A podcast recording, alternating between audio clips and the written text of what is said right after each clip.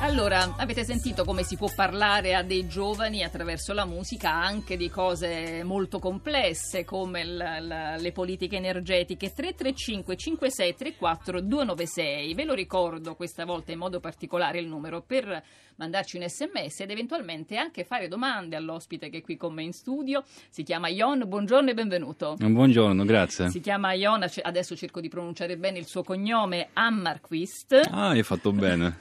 è uno studente Erasmus, sta per ritornarsene a casa e noi prima che appunto torni, se ne torni in Svezia l'abbiamo catturato per farci dire come, perché l'Italia può diventare una meta Erasmus. Lo è? Eh, quanto lo è? Perché lo è stata per te innanzitutto? Io ho scelto di andare in, ta- in Italia la prima volta perché volevo imparare una nuova lingua quindi tutti i miei compagni dal, dall'università in Svezia hanno scelto di andare in un, un paese in cui si, può, si, poteva parlare inglese, quindi volevo imparare una nuova lingua e ho scelto di andare in Italia. E qui è stato più facile, o, o più diffi- è stato facile raggiungere questo scopo? Um, è sempre una sfida imparare una nuova lingua, ma um, è una sfida che mi è piaciuta tantissimo. Um, è la prima volta sono andato a Siena per, per, un mese per fare un corso intensivo e poi a Milano due anni fa. Quindi stavolta sono tornato a Roma invece per il secondo Erasmus. Ah, questa è la seconda esperienza col sì. progetto Erasmus. L'italiano sì. mi sembra alquanto perfetto, ma è, forse è stato facile perché noi vi costringiamo a parlarla questa lingua. Da, sì dal sì, momento giusto. che non comunichiamo in altre lingue. Sì, allora sì, non si può sopravvivere senza l'italiano in, in Italia. Um, fortunatamente per una persona che ha la voglia di imparare una nuova lingua, uh, se faccio un paragone di Svezia, in Svezia si può sopravvivere con solamente l'inglese. Uh, perché tutti sanno parlare inglese, quindi è molto più difficile imparare la lingua svedese da, da, da questo punto di vista. Ma in Italia, allora, tutti se c'è una persona che sa parlare inglese, loro infatti ti rispondono in italiano. E quindi eh, sì. diventa una necessità, per, sì. che però porta appunto sì. a questa splendida conoscenza della nostra lingua. Eh, la scelta dell'Italia per la lingua, la scelta dell'Italia anche per la materia di studio, per l'università, quanto siamo attraenti? Io eh, la prima volta in Italia, a Milano, eh, ho fatto scienze di comunicazione che, um, che, funziona bene con la mia triennale in Svezia, ma stavolta a Roma ho scelto di studiare storia per via di interesse. È una città perfetta per, per studiare la storia quindi eh, l'ultimo periodo di studio è stato focalizzato sulla storia, ma quando tornerai in Svezia cosa farai? No, sono già laureato, infatti quando torno in Svezia la settimana prossima devo iniziare a cercare un lavoro. Uh, quindi... e, con, e, quanto tempo ci metterai in base alle statistiche che avete? Oh, non so, dipende. Um, uh, questo dipende. Se, voglio, travoro, se voglio, voglio, trovare un lavoro che va bene con la mia triennale, allora forse ho bisogno di un po', un po di tempo, ma um, questo vediamo. Va bene, comunque intanto il ritorno eh, sarà comunque con fiducia e quanto servirà l'esperienza italiana, diciamo, da, realmente? Mm, una nuova lingua, una nuova lingua mi serve bene, nel senso che allora io posso, c'è un'altra cultura in cui posso partecipare ma anche l'esperienza di aver uh, fatto un anno e mezzo all'estero uh, mi serve bene, secondo me. Torniamo al concetto di Italia Meta Erasmus. Sappiamo più o meno quali sono i flussi verso l'estero, quali sono le scelte che gli italiani fanno eh, nei confronti di altri paesi, di altre università. Sappiamo di mete più o meno affollate come quelle spagnole per noi o quelle inglesi, quelle francesi.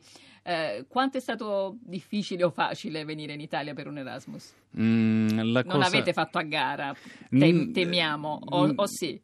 La cosa, la, cosa, la cosa, facile sono gli italiani, infatti, perché loro sono, voi siete molto aperti.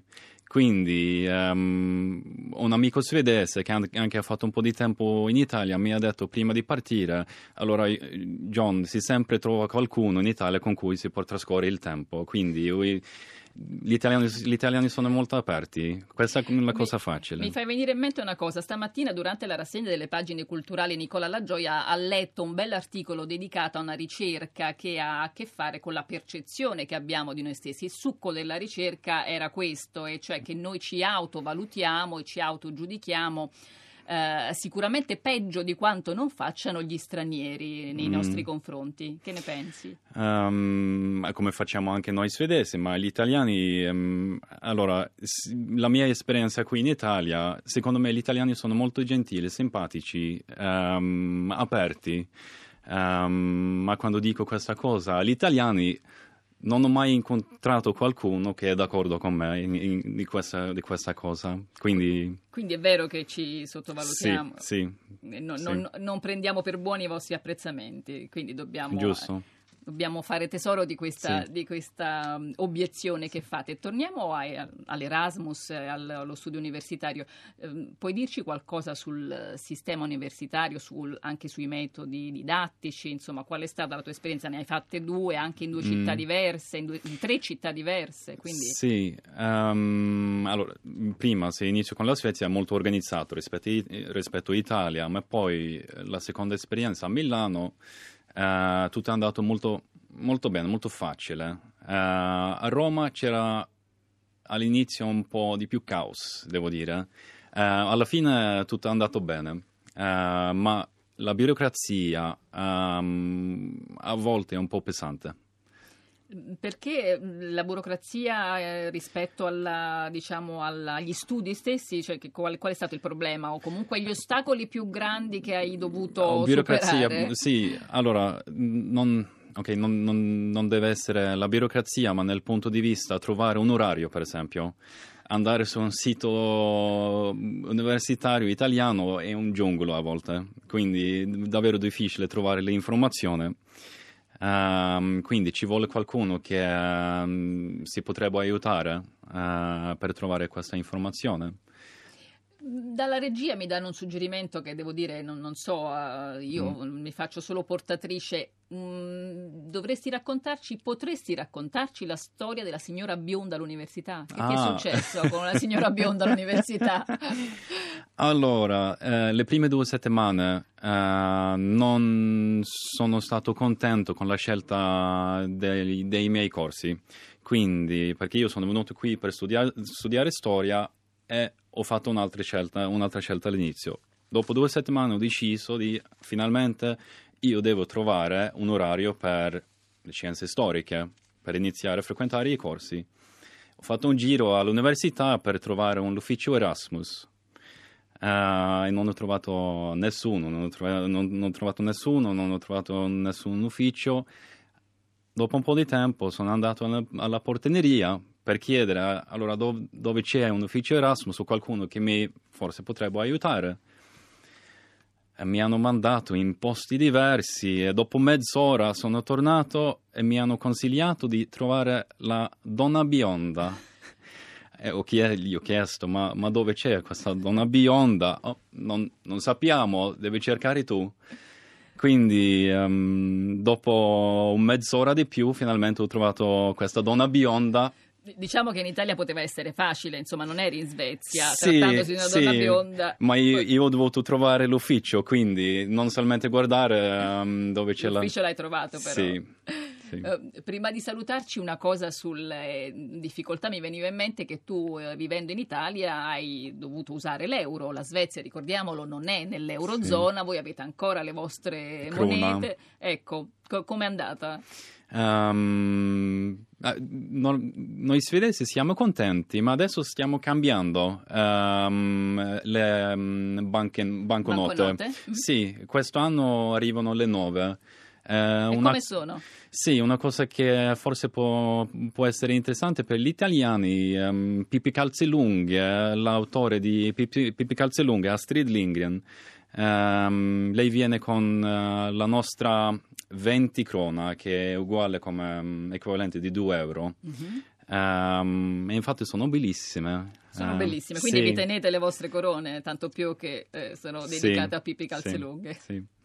Invece, ecco, un, un'ultima cosa prima di salutarci, davvero a questo punto un messaggio ehm, agli studenti, ecco, se, do, se, tu dovessi parlare a, a, chi in Europa si trova nella condizione di do, poter scegliere di passare, di trascorrere un periodo per un Erasmus in Italia, cosa diresti, che consiglio daresti?